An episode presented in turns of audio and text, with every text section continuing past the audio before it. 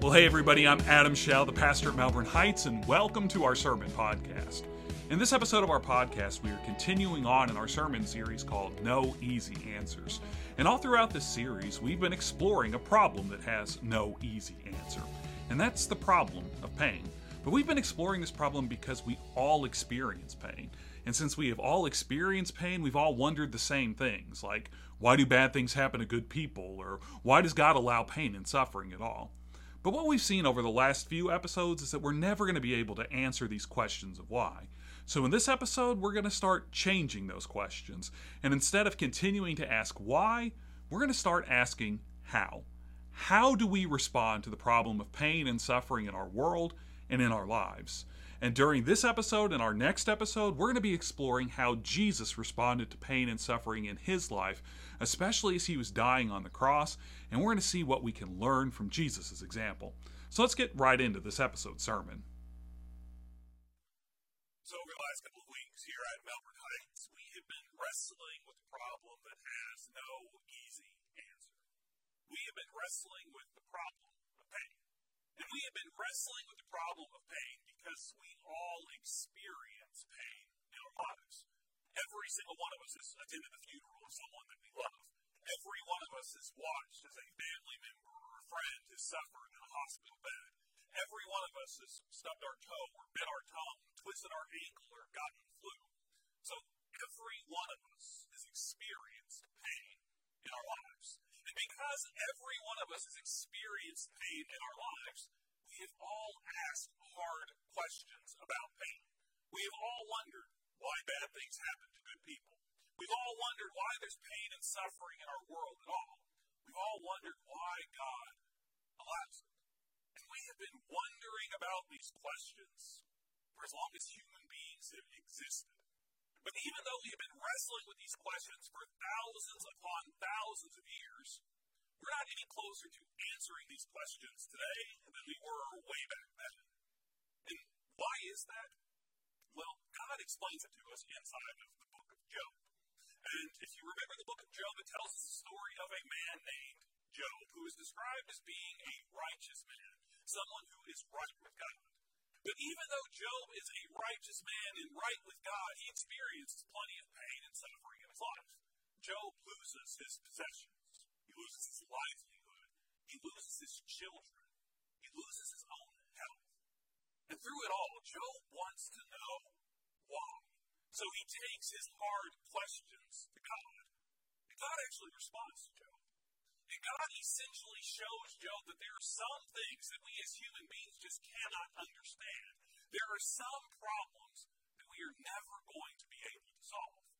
And pain is one of those problems.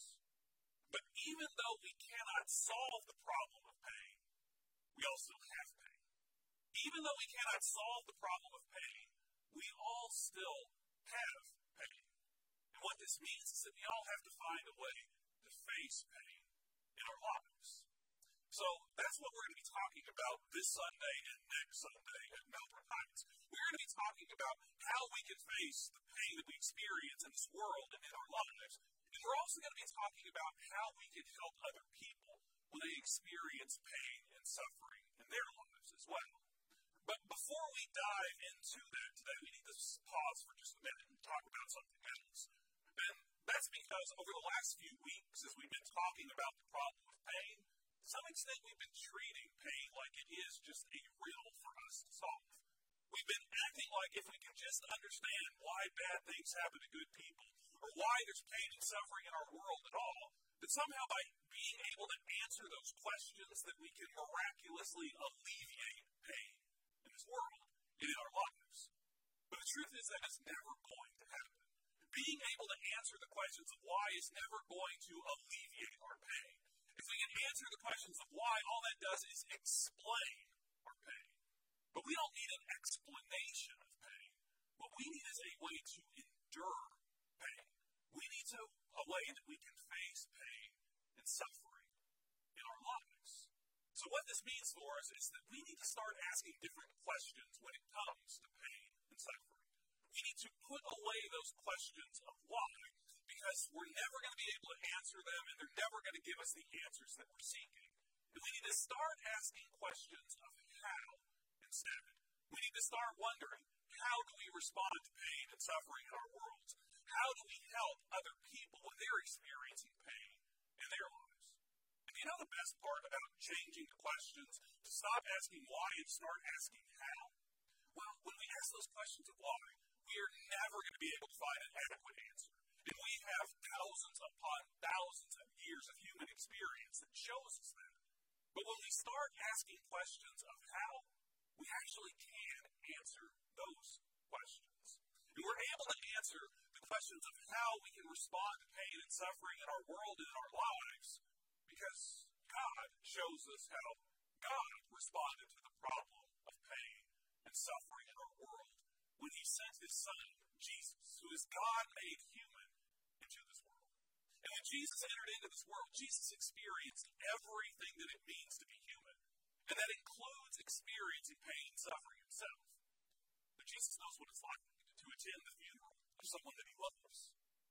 Jesus knows what it's like to sit and visit with someone that he cares about, a family member, a friend, as they're suffering.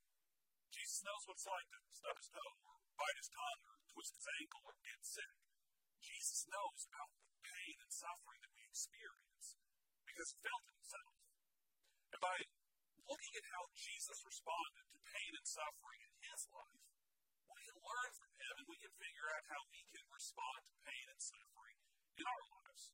So today and next week, that's what we're going to do. We're going to take a look at how Jesus responded to pain and suffering in his life to see what it can teach us about how we can face pain and suffering in our lives as well. And specifically, we're going to be taking a look at the pain and suffering that Jesus experienced on the cross. And we actually know quite a bit about Jesus' experience on the cross because we have four books in the Bible that tell us about it. These are the first four books that we find inside of the New Testament. You've got Matthew, Mark, John. And these four books, they are essentially biographies of Jesus. So these books, they tell us about Jesus' birth and his baptism. They tell us about Jesus' ministry, and they tell us about the miracles that Jesus performed. And they also tell us a lot about Jesus' crucifixion. And inside of these four books, we actually find seven different things that Jesus says as he is dying on the cross. And by taking a closer look at these seven statements that Jesus makes, can see how Jesus responded to pain and suffering that he experienced while he was dying on the cross.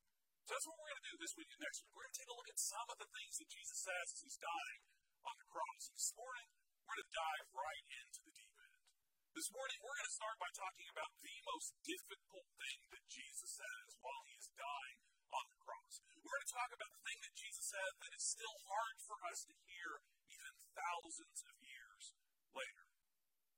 And we actually find Jesus saying this in two different books. Both the book of Matthew and the book of Mark record Jesus saying the same thing. They have Jesus crying out and saying, My God, my God, why have you forsaken me? It's hard to hear, isn't it? It's hard to hear Jesus call out, My God, my God, why have you forsaken me? It's hard to hear because when we hear Jesus say these words, it makes it feel like God has abandoned Jesus. Like God has left Jesus alone in the moment when Jesus needed God the most. And of course, that makes us wonder is God going to abandon us? Will God leave us alone in those moments when we need God the most, too?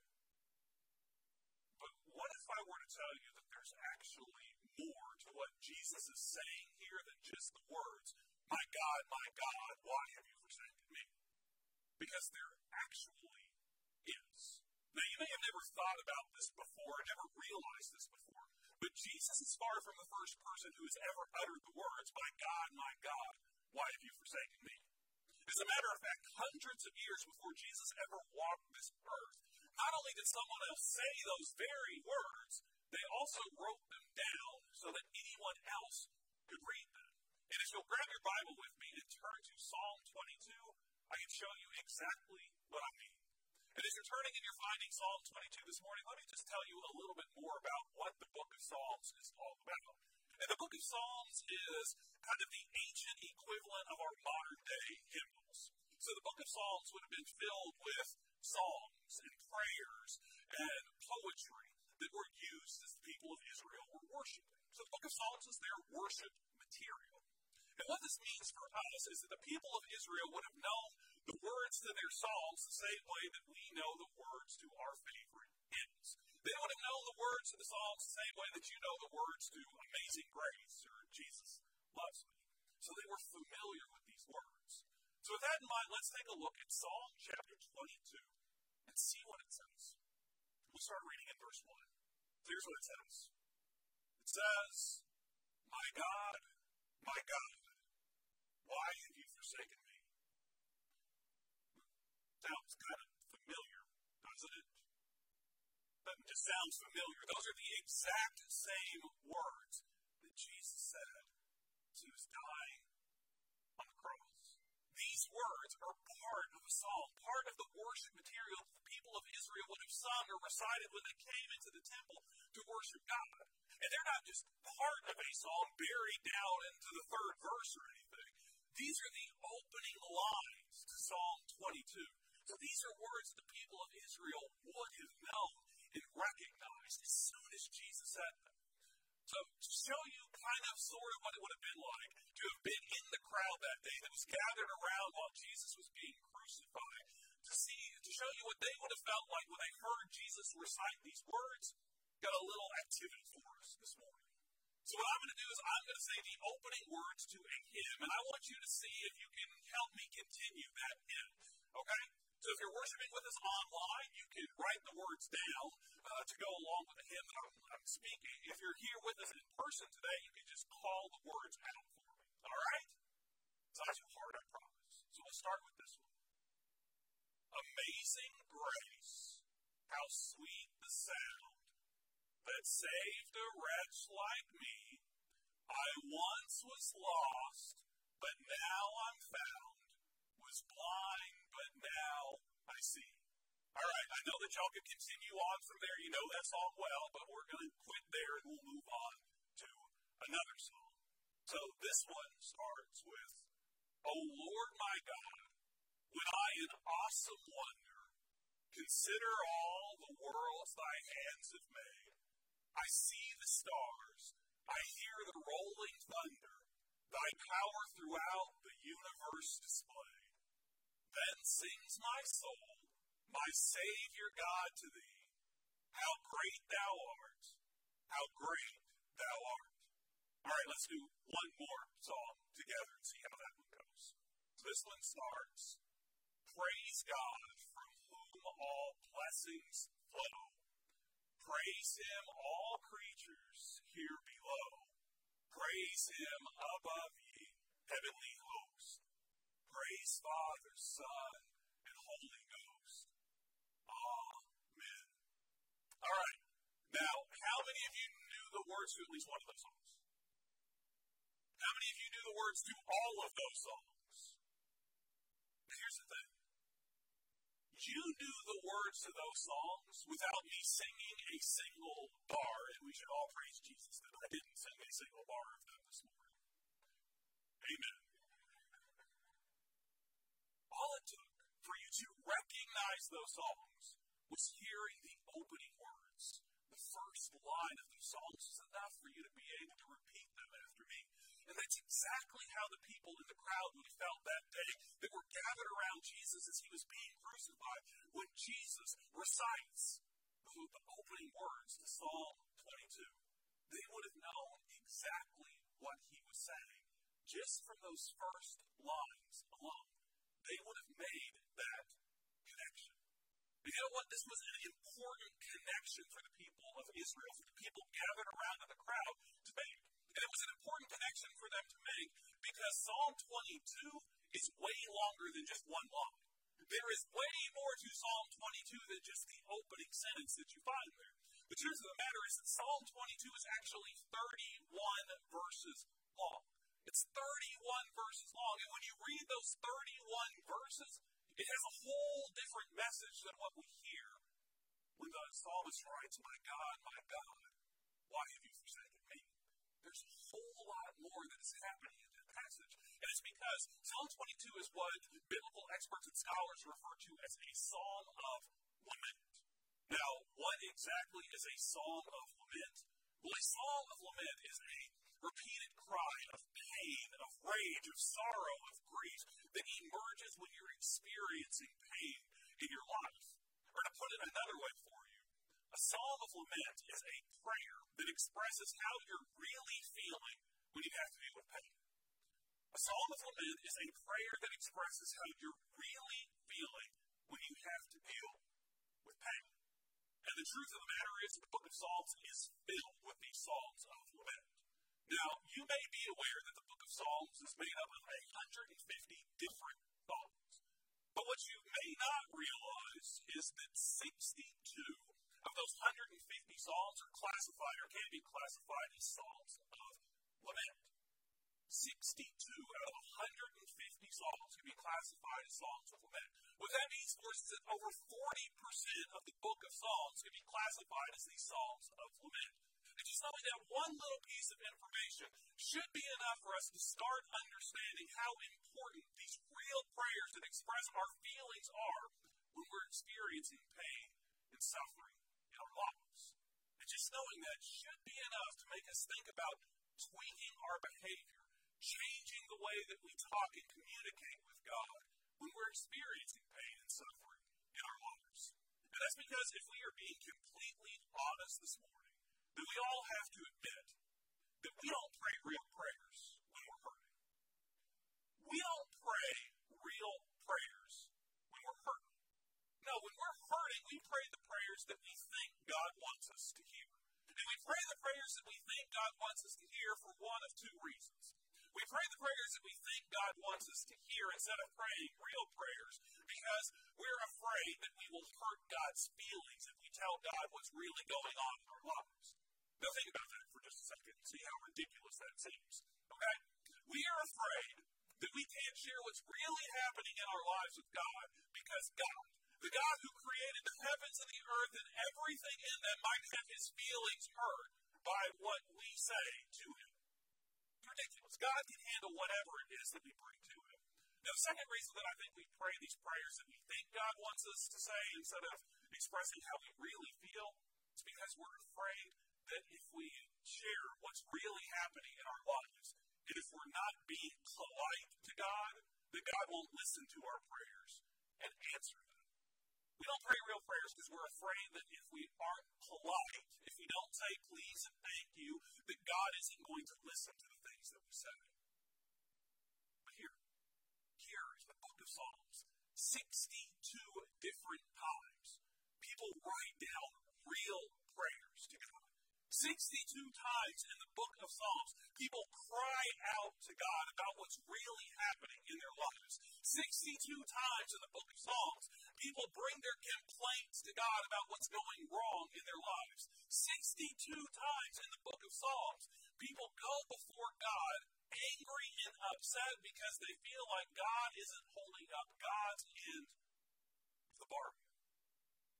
So these people go to God and they pray these real prayers. And we need to learn to do the exact same thing. We need to learn to be willing to go before God and express what is really happening in our lives, pouring our heart out to God, letting God know exactly how we feel. But we can't stop there. And we can't stop there because the most important thing about these Psalms of Lament isn't the way that they begin. The most important thing about these Psalms of Lament is the way that they. I told you just a second ago that there are 62 Psalms you can be classified as Psalms of Lament. Well, out of these 62 Psalms, 61 of them end with some sort of affirmation of faith. They end with the author confessing that they still believe, they still trust in God in spite of whatever it is that's been happening in their lives. And Psalm 22 is one of those Psalms. So if you will, if you still got your Bible, turn back with me to Psalm 22. And I want to look at verses 22 through 24 together. As we look at this, we're going to see this psalmist's affirmation of faith. Here's what he writes. He writes, I will declare your name to my people, In the assembly, I will praise you. You who fear the Lord, praise him. All you descendants of Jacob, honor him. Revere him, all you descendants of Israel. For he has not despised or scorned the suffering of the afflicted one. He has not hidden his face from him, but has listened to his cry for help. Now, that sounds a whole lot different than what we heard at the beginning of Psalm 22 when the author writes, My God, my God, why have you forsaken me?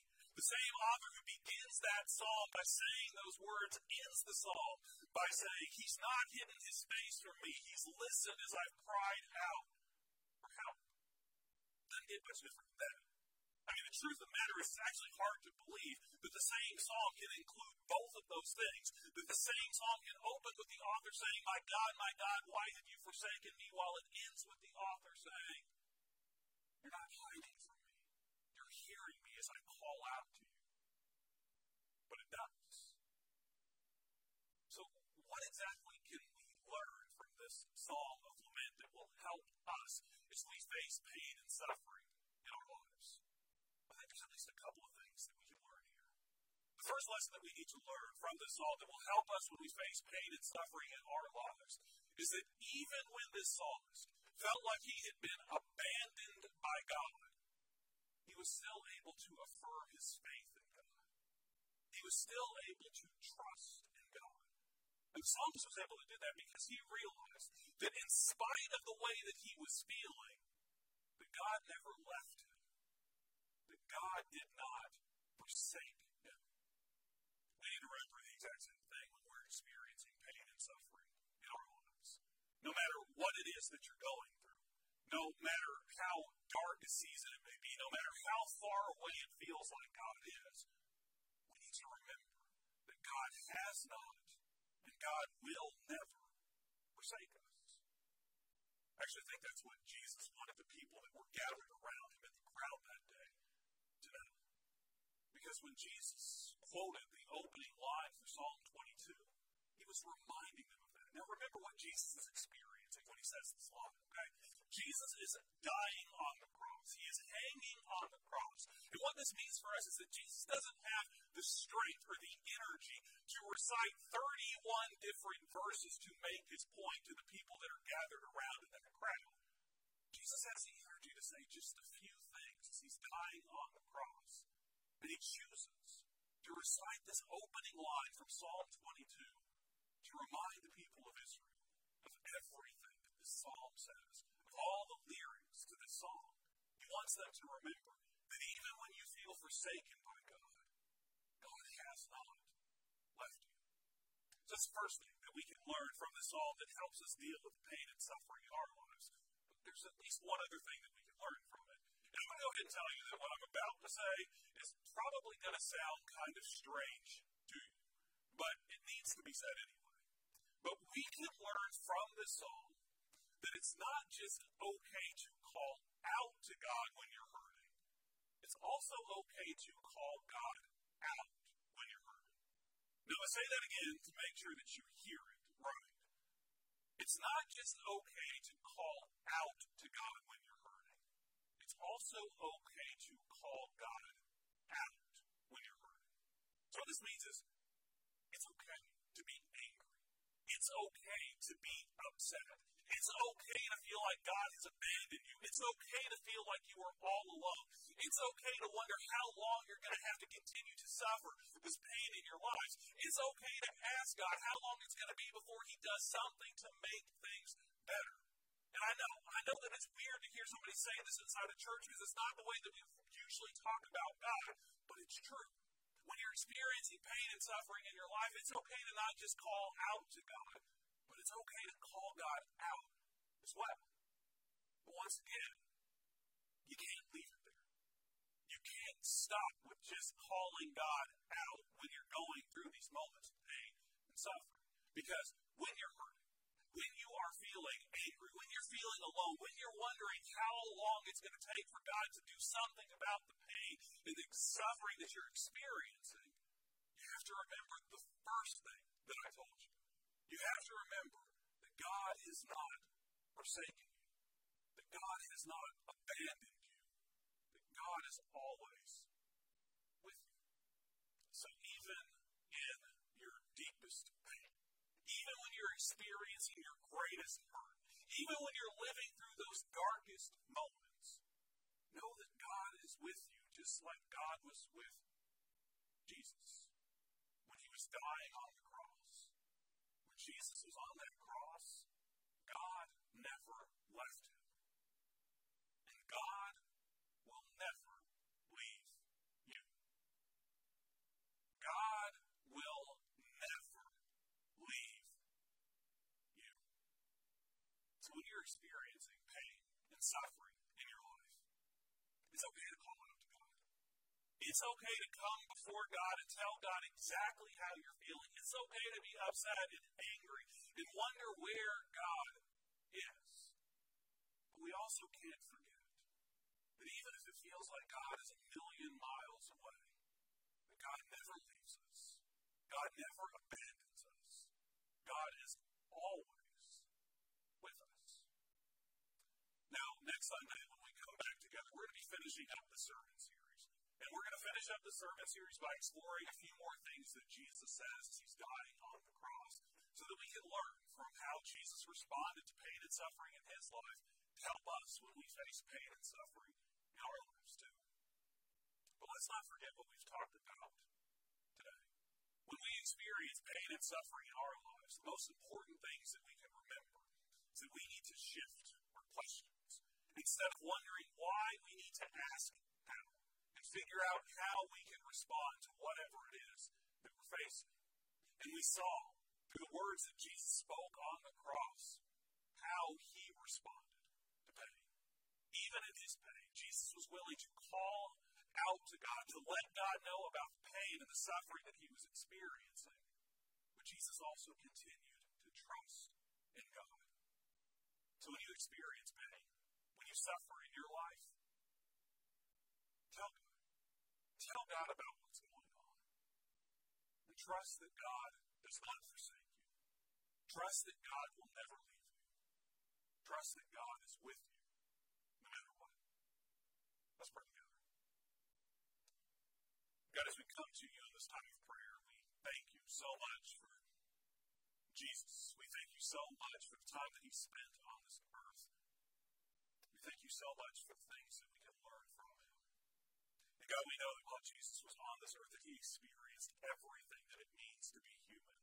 And that includes pain and suffering. And in some ways, Jesus experienced pain and suffering that most of us cannot even begin to imagine. But even as he was dying on the cross, God, Jesus showed us how he responded to the incredible pain of the cross. And from that, we can learn how we can respond to pain in our lives. So God, I pray that we learn from Jesus' example, that we learn that it's okay for us to call out to you, to pray real prayers to you when we're hurting.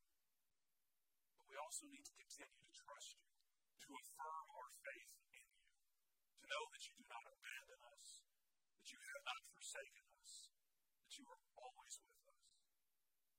So, God, I don't know what's happening in everyone's life that can hear my voice right now, but I have no doubt that someone that is listening right now is experiencing that pain in their lives. I have no doubt that someone feels like you are a million miles away from them in this moment. My prayer for them, God, my prayer for everyone who is hurting, is that in spite of how we feel, we never forget that you are always with us, walking beside us through everything